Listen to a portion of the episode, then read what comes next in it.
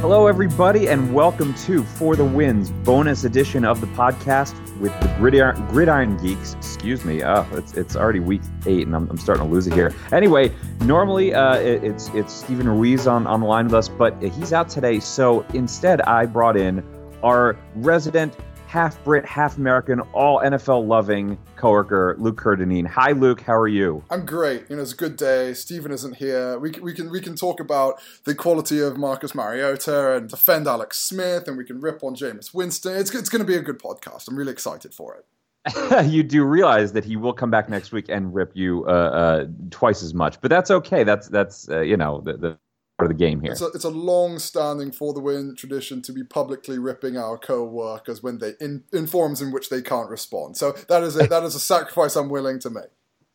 I love it. Uh, let's get right down to it. It is uh, post week eight, before Monday Night Football, that we are taping this. So uh, we're going to just jump in, do a little, you know, fantasy, real life football uh, stuff as we do every week. So we're going to jump right in with a a subject that is near and dear to Luke's heart. Um, as always, we start with four downs, four issues that we want to talk about the NFL. And the question is, what is Deshaun Watson's ceiling? And and Luke, uh, let, let, me just lead off here. Luke has uh, was talking about Deshaun Watson before the season and saying how high he was, and we are all laughing at him like he's not going to be that good. But Luke, I got to hand it to you. You knew it coming into the season. Well, I, I must say that, like, granted, we all make predictions. Some of them work, some of them don't. But I was pretty high on Deshaun Watson. I think everybody who has followed me on Twitter or seen any number of things I wrote, you know, I was really excited when he went to Houston. I wanted Houston to get somebody like Romo initially because I thought he would transform them into a Super Bowl contender. But when they ended up getting Deshaun um, when when they ended up getting Deshaun, I was I was incredibly excited because I was like, oh, this could be maybe not a Super Bowl team, but at least a sort of playoff run uh, team. So you know, I think this was just one of these things where when you looked at the disparity of college football fans or people who watch a lot of college football and NFL fans and people who watch mostly NFL, um, there was just a massive disparity based on what people thought. You know, we'll, we'll, get into some of the reasons why in a bit. But um, ask any college football fan, and indeed, it wasn't a coincidence that Nick Saban was raving about Deshaun Watson. Um, this is no, this this doesn't really come as a surprise to them. I mean, Deshaun Watson was one of the best quarterbacks to be coming out of college, statistically speaking, of the last five years at least. Um, so yeah, I don't think it's that big of a surprise, but apparently it was. Yeah, well, I think his ceiling is has still yet to be reached. I think that we're seeing raw, so, you know, sort of raw football from him, right? The guy throws downfield. He's got the great personnel around him. He's, you know, great on his feet. So if we're seeing this in year one and the potential for him, you know, especially coached by a guy like Bill O'Brien, the, the possibility for him to be even better than this is scary, right? Like the idea is maybe he's, you know, just going to fall into form in a way that that you know maybe he's a little more accurate. Maybe he's you know uses his feet in a more creative way uh, to you know sometimes you know running quarterbacks can be reckless. Maybe he learns from that. So I think the ceiling is even higher. And from a fantasy perspective he's a quarterback I think who's who's absolutely no doubt going to be top 5 next year and probably will perform around that next year. Um, you think about like Dak Prescott who's a running quarterback um, who's proven it this year you know similar numbers maybe yeah, yeah, no, I think when I think in terms of ceiling that um, he saw Russell Wilson as the guy who jumps to mind, right? So somebody yeah. who's pretty mobile, who's a dual threat guy, um, and look, like there was some legitimate concerns around Deshaun Watson coming out of college, specifically in his ability to throw downfield and his ability to stay calm, um, or, or, rather to make good decisions when he's getting rushed. Um, he tends to look a little frantic sometimes. Those are definitely two things that can be coached, uh, coached or can be improved upon, can be coached out of, uh, especially young quarterbacks. But um, yeah, you know, I don't think he's going to completely change his skill set to become an Aaron Rodgers, like really sort of spiral down, you know, good spiral downfield guy. I, th- I think he uh, when I think of ceilings, Russell Wilson is sort of the best fit in my mind.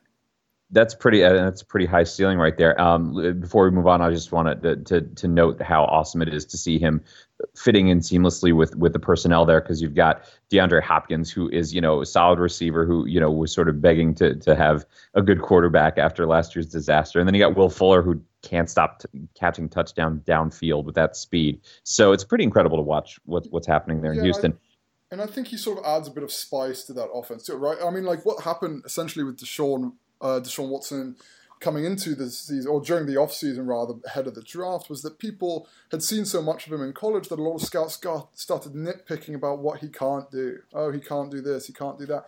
But what he can do is improvise in really exciting and interesting ways. And he kind of make plays. And he, sure, he, he he's not an elite downfield guy yet, at least, but he um, he sort of is a he's he's sort of a slight master of none, but a very w- with high sort of playmaking ability, which allows him to just cause an element of chaos in the opposition defense, right? Like you can sort of get away with not being incredibly accurate when you're the guy who tends to break plays open, you know, because yeah. all of a sudden you have receivers standing in acres of space.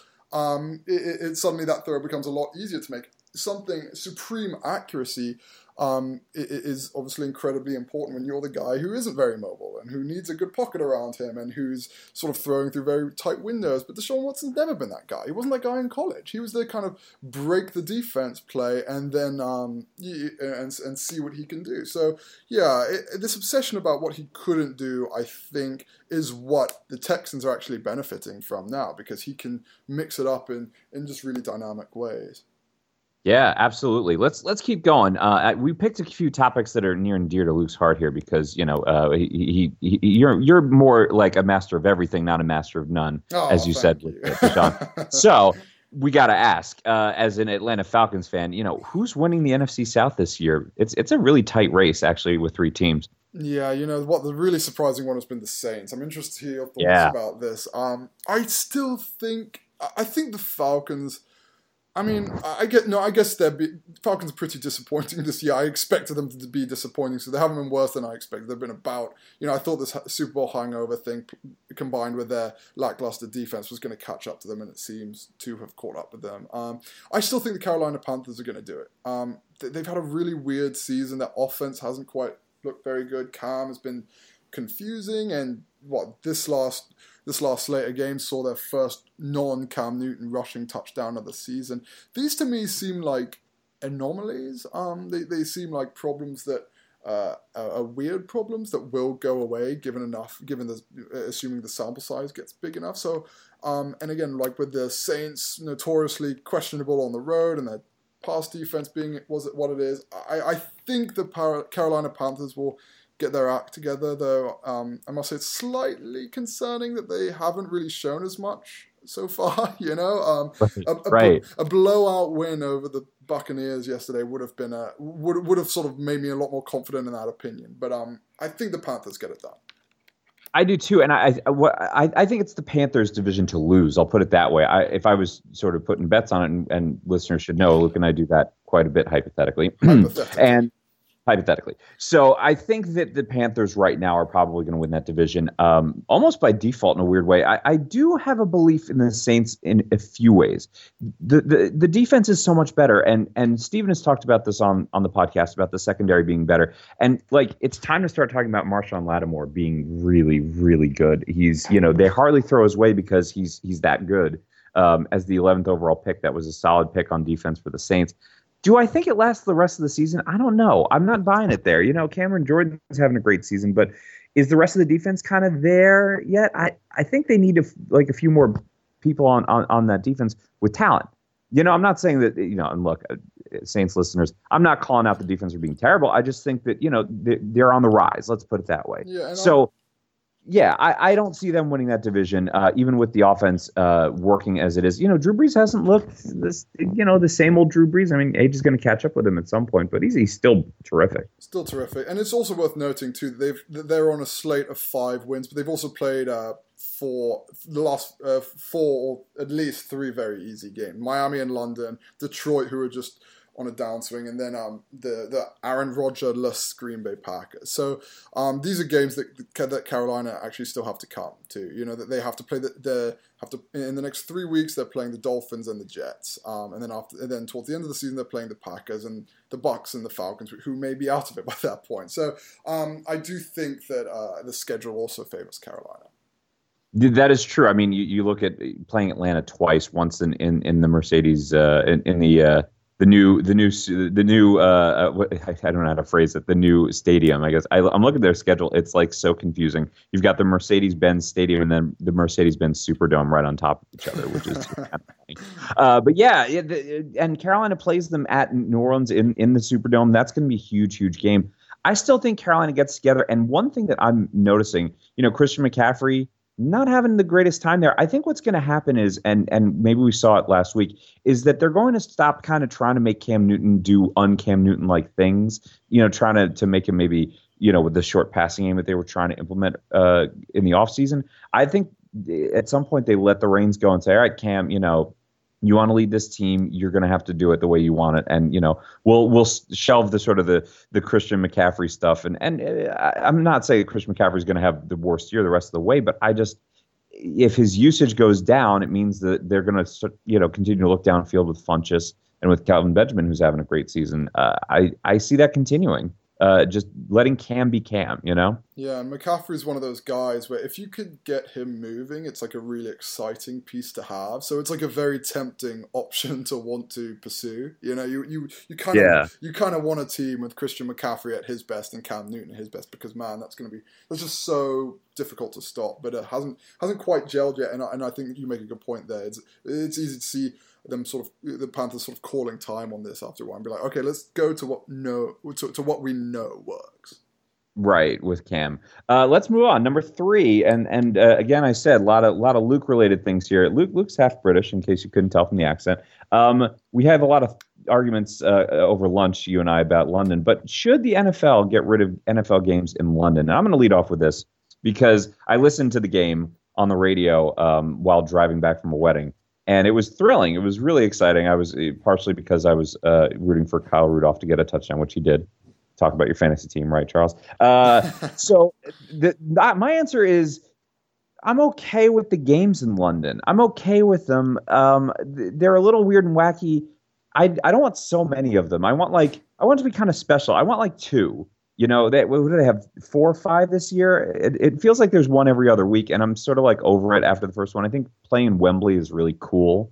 Um, and if you make it really, really special as opposed to uh, over and over again, it sort of loses its luster. Um, as for a team in London, I'm I'm on team no way for this. But um, so I would say did the NFL dial down the London games and you know get rid of Thursday night football altogether, and we'll and we'll be a okay. What, what's your feeling on this, Luke? So my feeling on this is, I, you know, I've I've written multiple times. I think the um, NFL will have a team in London before long, and I think it should. Um, I think it's incredibly popular over there, and only getting popular. I mean, look, like we can talk about NFL games, lo- uh, London NFL games losing their luster for American-based fans, but they sold out Twickenham again yesterday. What is this? Uh, yeah. Six games this season they've had over there. Um, six games or four games or something. I'm, I'm, slipping my mind at the moment. But the point is, is that they sell them out every single time they do it. It would be the biggest market in the NFL in terms of city, and there would only be one team there. So there's so, and it would offer an avenue avenue into the rest of Europe. So there's a massive opportunity there to the point where I think it's a foregone conclusion. Um, I think one of the problems that a lot of London games, and I was at the Saints Dolphins London game, which was just awful. Bad. It was just such Terrible. a bad game. Um, I'm not quite sure. You know, it, it, tends to be that they put some pretty poor teams over there. Um, I'm starting to come around to the argument that travel is actually starting to affect these games a little bit. Um, there you go. You know, which is uh, which is obviously frustrating. Um, I think the big problem though is that people think these London games are worse than they actually are because they exist in a soul in a time slot onto their own, right? Like I think if they were they stagger them so that these uh, they on, a normal NFL Sunday when there's a London game, you see the London game first, and then Red Zone comes on, and then you watch your uh, you watch your first slate of games, then you watch the evening slate of games, then Sunday night football. I actually think they should consider bumping the London games out of its own time slot back into this sort of uh, rest of the game time slot, and that way that um, there's not so much scrutiny on it, and there's not so much ridicule if it doesn't turn into a legitimately really good game. I mean, there, there are all kinds of. There's there's been a number of games this season that have ended in shutouts and that have ended in sort of low scoring drab affairs. Um, the Dolphins Ravens game on Sunday night being the classic example, which was not played in London, but those get excessively scrutinized when they exist in their own time slot. So I think that's one of the big problems that the London games are running into. Yeah, and and that's where I that's where I get off the, the London train. I guess that would be the, the I get out of the channel. No, you get out of the uh, tube. Yeah, the tube. There you go. So I, I channel. Yeah, that was a vague reference. Anyway, but my, my my point is here is exactly that is the logistical nightmare that it presents for traveling teams and also for the home team. And actually, while listening to that game on the radio, uh, whoever was was the Westwood One um, uh, color commentator was asked this question: Should there will there be a London team in the next ten years? And he said he doesn't think so because of partially because of the timing issues and you know if your if your body clock is off you're going to play a worse game. We see that on th- thursday night. And, and that's for other reasons too. Um, but he also said how do you get free agents to come over to london if they are established with a family? And I, I thought that was a really good point. Like are is a london team going to attract the the talent besides whoever they they draft? And that to me is is a bigger issue that the NFL has to think about. Um uh, and, and again and yeah. no offense to London here. It's a beautiful place to live. It's a great place. But if you're, you know, if you're living in the United States, you have your family around, like I kind of wonder if that's an issue. I don't know. See, like that stuff to me is so overstated. I mean, like w- will they attract free agents? I don't know. Like, if you went up to any American worker and said, "Hey, I'll double your wages if you go work in London," they'll probably say yes. You know, that's and that's essentially going to be in the situation that a lot of these NFL guys are getting uh, th- that are going to find themselves in. And as for the time difference, I mean, look, like you you, got to think from a English perspective too. English uh, English soccer teams for the Champions League are constantly jet setting around Europe for this stuff. Granted, there's not a five hour time difference, but sometimes they're going deep into sort of continental Europe, which is definitely a sort of five hour flight. They're going into Russia to play the Champions League. Um, so I, I think the only time the travel will really be an issue is if you get these situations where. Um, where, where the London team needs to go play San Francisco, at which point they're going to need the NFL to help them out with the schedule because going from London to San Francisco to London to Seattle or something is like insane. They would need the NFL to sort of get maybe back to back away games or something to help them out. But I, I, do think it's doable. I do think there are, you can get around some of those logistic concerns. All right, we're going to leave that there because we we you Luke and I have talked about this a lot uh, away from this podcast, and we could go on and on because we've we've spent uh, many a time talking about it. Question number four of our four downs: Will the Eagles fall to earth? What's your thinking?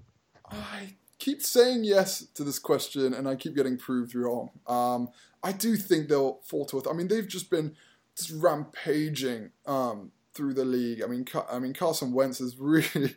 I mean, what he's got the second, I believe, the second best touchdown per- percentage in the league, and the sec or tied for the most touchdowns um, in the league. He's just looked so good. Um, so I guess I. I mean, I.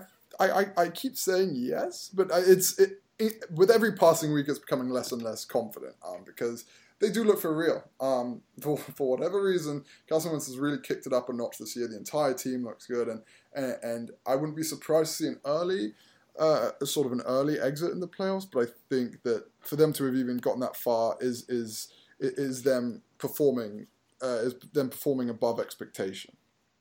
Yeah, I mean they've won seven games already. They they you know to clinch that division, maybe they need eleven or twelve. I mean the the, the Cowboys are coming fast.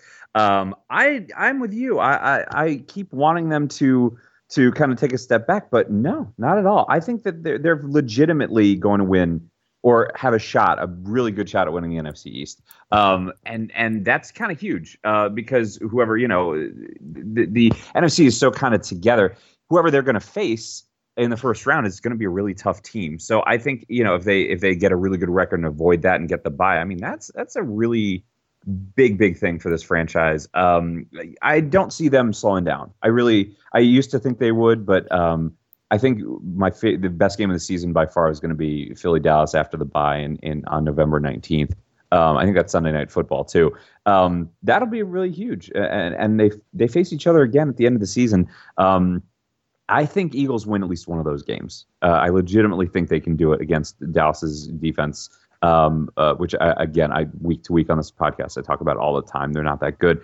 I, I don't think Carson Wentz is the best quarterback in the league, but he doesn't need to be. Um, he's certainly throwing like it for fantasy owners. He's been, uh, you know, a huge find, uh, you know, sleeper. He caused me to write a, a whole column uh, about um, why you shouldn't draft a quarterback very high because he's, you know, whatever it is, the number three or four rated quarterback this year in fantasy, and he was a, you know, really deep pick. So was Deshaun Watson. You know, you can always find those guys later on. But yeah, I think that that from a balanced football team point of view on both sides of the ball, they've got it pretty well. The only glaring problem is maybe the pass defense. That's that's that could be a problem. Um, but I think you know there, there's there might be some help on the way. Who knows? You know, uh, down the road. Uh, I think Ronald Darby is is. I, I hope he's going to be back soon because he's kind of a huge uh, part of that that secondary. But yeah, I, I think if if they can keep that kind of you know bend don't break uh, in the secondary, they, they could really uh, keep this going. Yeah, yeah, no, it, I, I think, uh, and if nothing else, Carson Wentz has shown a lot of improvement year over year, which is which is an incredibly encouraging sign for Eagles fans. Yeah, that's all you want. I mean, uh, uh, at least team on the rise. The arrow's pointing up, and I think that's that's what you want. All right, let's move on. We we next usually do our unpopular opinions, so I'm to let you take the reins on this. What is your unpopular opinion of the week, Luke? So I have to say, I only sort of half believe this, but I have to, I have to share it because there's a long-standing long-standing disagreement between Steven and I. I'm fully on the team Marcus Mariota. Um, Marcus Mariota train. Steven's very much on the J- pro Jameis bandwagon. Um, you pointed out adeptly this morning that uh, it's actually becoming into a contest of who is less bad between these two quarterbacks, which I find interesting and true. Um, He's less bad. Yeah. But I do think that we, the NFL fans, need to confront the possibility that this is what we're getting from Jameis Winston. You know, like this is a. I think his ceiling is you'd, you'd be a fool to say his ceiling uh, isn't higher than Marcus Mariota's. It is. You know, he's got a better arm. He's got this like leadership. He's, he's got the intangibles. He's got better arm. He's got um, at his best he looks incredible. But we still, you know, what we're three years or two, three years into his NFL career, and we're issues. But people can coaches lose their jobs saying that. You know, there, there comes a point where it's not about age, it's about reps, right? You see this all the time in soccer players too, where somebody is only 24 and he's only 24, he can right the ship, he's got plenty of time. But you've seen so many minutes of him and you've seen the same things ha- happen that it becomes less about age and it becomes more about what is he showing you when he's on the field. And I think Jameis hasn't shown us I think, as much improvement as we keep saying at the beginning of every season. I mean, at the beginning of every season, it's this is the year Jameis Winston is going. It's been back to back seasons of this. This is the year he's going to break out. This is the year he becomes an MVP player, and we've yet to see it. And he was, you know, I, granted there are injury concerns, which I'm sure you'll touch on, but um, but I, but I do think that these are some questions that need to be asked about a former first round, first overall pick. Yeah, I, you're absolutely. I can't disagree with you, and I would really love to because I've been Team Jameis from just so let's rehash the argument that I've always made, uh, which you've now heard two years in a row, which is Jameis Winston is the guy you want over Marcus Mariota because his upside. And we keep talking about upside, upside, upside. When does that upside run out? And the answer is it's I think it's kind of run out a little bit. He's yeah, shoulder injury, that's huge, you know, through two interceptions against the Carolina Panthers didn't really look like the same quarterback that he was supposed to be. And then you look at Marcus Mariota who's dealing with a hamstring injury there's a guy, you know, who I, I, liked his consistency, but was did he ever have more upside than that? And I thought actually, from a fantasy standpoint, this was this was Mariota's season to kind of break out because he had better personnel around him. He had and he, you know, still conceivably could. He's coming off the bye. Uh, he'll have that hamstring rested. We'll see if that actually kind of plays out. Um, I'm a little worried though that Marcus Mariota is a little injury prone. You know, he's had a major injury last year, the hamstring injury this year. Uh, it, it, you know, the guy likes to run. It, is it going to you know kind of come to fruition that he stays healthy and can continue to kind of be the the dual threat that he is? Um, as for Winston, I don't think it's that unpopular to think that that his upside is capped and that maybe this is what uh, we're going to get out of him. And that just means a few really explosive games and some really bad ones. And is that like the worst thing in, in the NFL? No, it, but it's not first overall pick kind of stuff and it's also you know like again it's the, it's the recurrence of these mistakes that and this is the thing that's holding him back right like sometimes it's easy to look at upside it's fun to look at upside but you need to evaluate your downside risk of this stuff too and you know I, I, we've seen now Um, I haven't. I actually have it in front of me. We have. He's played 39 games his career. In 10 of those games, he's thrown at least two picks or more. Um, he's he's thrown three or more picks in five of those games. So and, and and and we look through it. Look, he's thrown. Uh, he, he, threw four picks in a game in 2015. He threw four picks in a game in 2016. In 2017, he's already thrown a three pick game. You know, so 2016 he threw a three pick. So like he's prone to these kind of bomb outs. Um, and, and you sort of think that these uh, these explosions, um, you know, four. I'm, I'm looking at now. Four of these ten games in which he's thrown more than one interception, he's ended with no touchdowns either. So these aren't just like break it open um, shootout games. These are Jameis Winston has exploded this game. So you know one. Yeah. So one of every four games, Jameis Winston explodes. That's what you get from your franchise quarterback. I don't know. Like again, I'm I have to temper this and say there is still time for him to get this right, and I wouldn't even be fully surprised if he did. But but I, I think we need to confront the possibility that, um, that, that, it feels more like a stagnation now than a he's ready to he's ready to spike. Um, potential. Yeah, and I it, it, I think Tampa Bay Buccaneers fans would agree with you. Uh, here's my unpopular opinion, and and this just has to do with what uh, Deshaun Watson did yesterday. Um, I don't think the Seattle Seahawks are winning a playoff game this year. Right now, that's my feeling. Um, going into this week, they were favored five and a half uh, over the Houston Texans, and I thought that was absurd. Yeah, they're playing at home, but they're also playing one of the hottest quarterbacks in the league, and the Seahawks haven't been able to do anything uh, much on offense. Yes, they've looked a little bit better, but the offensive line is is trash, and the defense is just uh, you know still there, but little, you know a little step closer.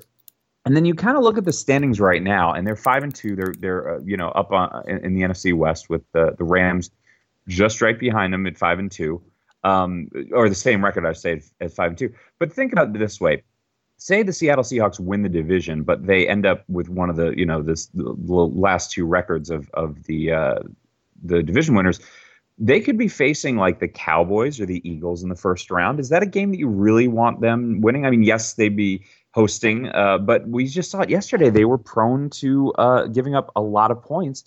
It had home at the vaunted, you know, Seahawks uh, uh, CenturyLink Field. Like, is that really the team that we think is going to win the, uh, the, the NFC? Like, I don't know. I'm starting to have a lot of doubts here. Um, I think, you know, I, have said it all along. We we talked about kind of our hidden uh, Super Bowl picks from from a betting point of view, I think the Cowboys probably are the, are the the team to beat right now. And I think the Seahawks are the team that will will kind of bomb out in the playoffs, and suddenly we're going to look at a, a, very questionable offseason. Yeah, you know, I am a sucker for a good defense. So, um, I, I and I do think that I do buy into the cliche that defense wins you championships because I think it does. Um, but that said, when you have an incredible defense as the Seahawks do have, um, but an offense that sort of sputters, it, it, doesn't leave you much room for error, right? Like it just yep. leaves one, not even one good game from an opposing quarterback in the playoffs. A few good throws from, you know, one, one, one flash of old Ben Roethlisberger, and suddenly this sort of crawling offense that Seattle seems to have um, makes it really tough for them to get back in the game. It's, I also think it's interesting that while they've only lost two games this season. Um, they've only uh, they're actually not fantastic against the spread. They've only covered uh, they've only covered three of these seven games, which to, which to me sort of speaks to this problem where when you're not when you're not great at putting points on the board and you're constantly the favorite, um, it makes it hard to cover big spreads, and that just means we're in playoffs where it's a bit more of a coin flip. Suddenly, it just becomes um, you're sort of inviting a bit too much variance into that equation. Also, you, you mentioned something that was very significant. The one dimensional offense is so one dimensional that the, the Seahawks ran for negative yards yesterday. Negative yards, people. Okay. Eddie Lacy, terrible. Uh, Thomas Rawls, terrible. And, and, this is where I, I, throw in a little fantasy tip. If you have a fantasy team like I do, uh, five of them, you're going to go and staff CJ Prosise, who's their sort of, you know, pass catcher out of the backfield. I kind of wonder if they give him a lot more looks given that the the running back situation there is so god awful. Um, will it help? Maybe, but uh, you know he's a guy I've stashed in a few leagues, just thinking maybe the Seahawks go to him at some point and and and see if if he really could be a full time uh, running back. Uh, but man, yeah, you talk about a team that's one dimensional, like the New York Giants were like that last year. Great defense, one dimensional offense, there and they bowed out. So it could happen. All right, let's keep going we do would you rather let's do this one quick. Would you rather be a fantasy owner of, of joe mixon or, or carlos hyde? And i'll start as the as the fantasy geek here. I want to just complain about joe mixon. I mean eh, the guy broke off a big uh, pass catch yesterday but otherwise his usage has just been down. He's behind that terrible uh, bengals line and it's just like every week everyone's hyping joe mixon as am i. Like oh my god this is the week against the you know porous colts rush defense and he hasn't done it. I'm just asking um, Lazar, Lazar, and and, and that uh, offense, just let him go. Just give him like 30 carries one day and see what he can do because he is supremely talented. Um, but right now, I'd be rather be a fantasy owner of Carlos Hyde with your your your ex boy, I should say, Luke Kyle Shanahan. Uh, you know, he's taking on kind of the Devonta Freeman role. He's he's been catching passes like crazy and he's running pretty well and he's as solid as a running back two as you want in, in fantasy. So I would rather have Carlos Hyde right now, but I'm stuck in two leagues with, with Joe Mixon. I'm still hopeful that Mixon's upside uh, is, is is realized at some point this season. You know, I, I wouldn't even bother trying to disagree with you because you is just one step ahead when, when it comes to fantasy and everything. Fair enough. Uh, let's move on to start, bench, cut. We play a little game of, and this is not us telling you to start, bench, or cut any of these folks, but sort of a, a little game of of um, uh, what, what, what, do you call it safely? Um, marriage or you know uh, you know the game. The game that uh, we used to play in college, yes. There you go. Exactly. so, uh, uh, Luke, would you what would you do with these three names if you were forced to start bench or cut them? Uh, Matt Ryan, Russell Wilson, or Cam Newton? Oh, it's a pain. It's a painful question um, because I- have been trying to justify a way out of my answer, but I just can't do it. So for my starting, I would go with Russell Wilson. Um, even though he's not really lighting it up, I think he is incredibly good at being efficient with his stats, right? Like, not only does he have more yards than both the other two, he also has uh, almost more touchdowns combined than the other two, and he's only he, he's he's also incredibly good even when he's not playing well. And I think this is what a lot of people sleep on with Russell Wilson that. Um, even when his offense is sort of stagnating and he's getting rushed and he's not got a lot of time on the ball, he's incredibly good at limiting his interceptions. Um, he's got the eighth best interception percentage in the league, and, and for a guy who's constantly under pressure and scrambling and um, maybe injured, a, lot of people were saying at the beginning of the season, I, I, think you kind of know to an extent what you're getting from Russell Wilson. So um, I, will go with start him, um, and then for my bench even though I want to say Matt Ryan, I'm going to have to say Cam Newton because. Yes, uh, I got to admit you'd cut Matt Ryan. Yeah, go on. You succeeded, Charles. Congratulations. You made me cut Matt Ryan. Um, you know, I just think that, as we sort of said earlier, I think that the trajectory of the Panthers is trending up. Like, it really wouldn't surprise me if in a month or you know in a month and a half or whatever when we're preparing for the NFL playoffs that people are talking about the Panthers being the form team you know, oh, they figured out how to run the ball, and Cam Newton is now the offense is diversified, and no one knows how to handle Cam Newton. It really wouldn't surprise me if we're having that conversation. And even though we haven't had it yet, um, and there were sort of rumors of Cam Newton being playing through some injuries early in the season, I think we're sort of heading in that direction. Whereas for the Falcons and for Matt Ryan, this just looks like a season of Super Bowl hangover, a season that um, th- that looks like it's sort of if not trending down, it's going to stay at this sort of level. So for that reason, I'm going with Cam Newton. Uh, yeah, I, I, I think that's the only way to go right now. I think you start Russell Wilson. You know, the guy. Look at what he did yesterday. That was insane. Uh, you bench Cam Newton with the hope for now that he he figures it out a little bit more throughout the season and kind of comes back to where he was a couple of years ago. And right now, you got to cut Matt Ryan. He the offense is sputtering. They can't figure it out. The guy, you know, fumbled a couple of uh, of snaps yesterday in the cold uh, rain in, in New Jersey. So uh, right now, Matt Ryan is, is on my cut list, sadly, but things can change.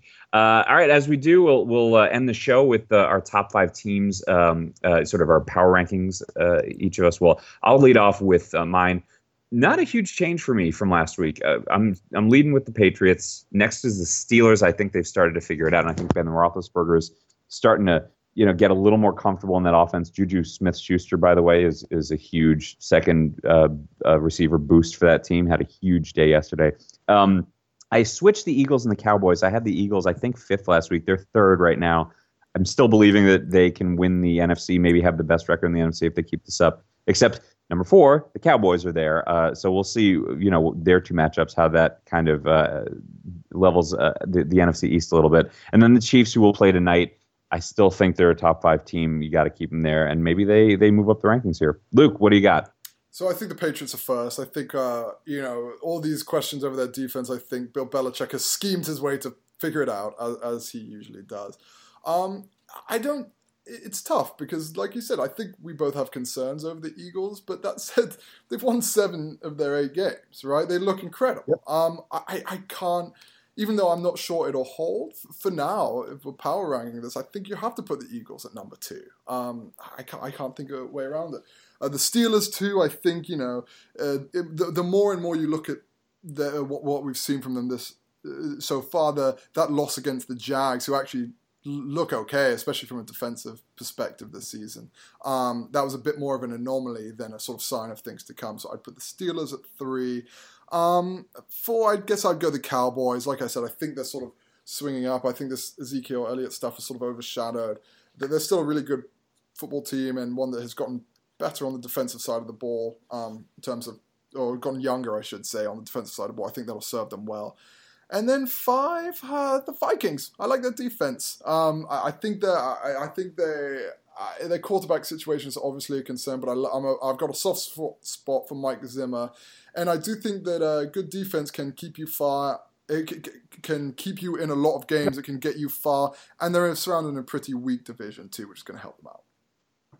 Yeah, uh, can't argue with that. I loved uh, loved hearing that Vikings game and then seeing the highlights later. They look really good. Well, Luke, thank you so much for joining us. That was a lot of fun. And uh, you know, next week, Steven, hopefully, we'll be back to trash you on the air. Uh, so the back and forth will continue. But uh, thanks everybody for listening, and we will see you next week.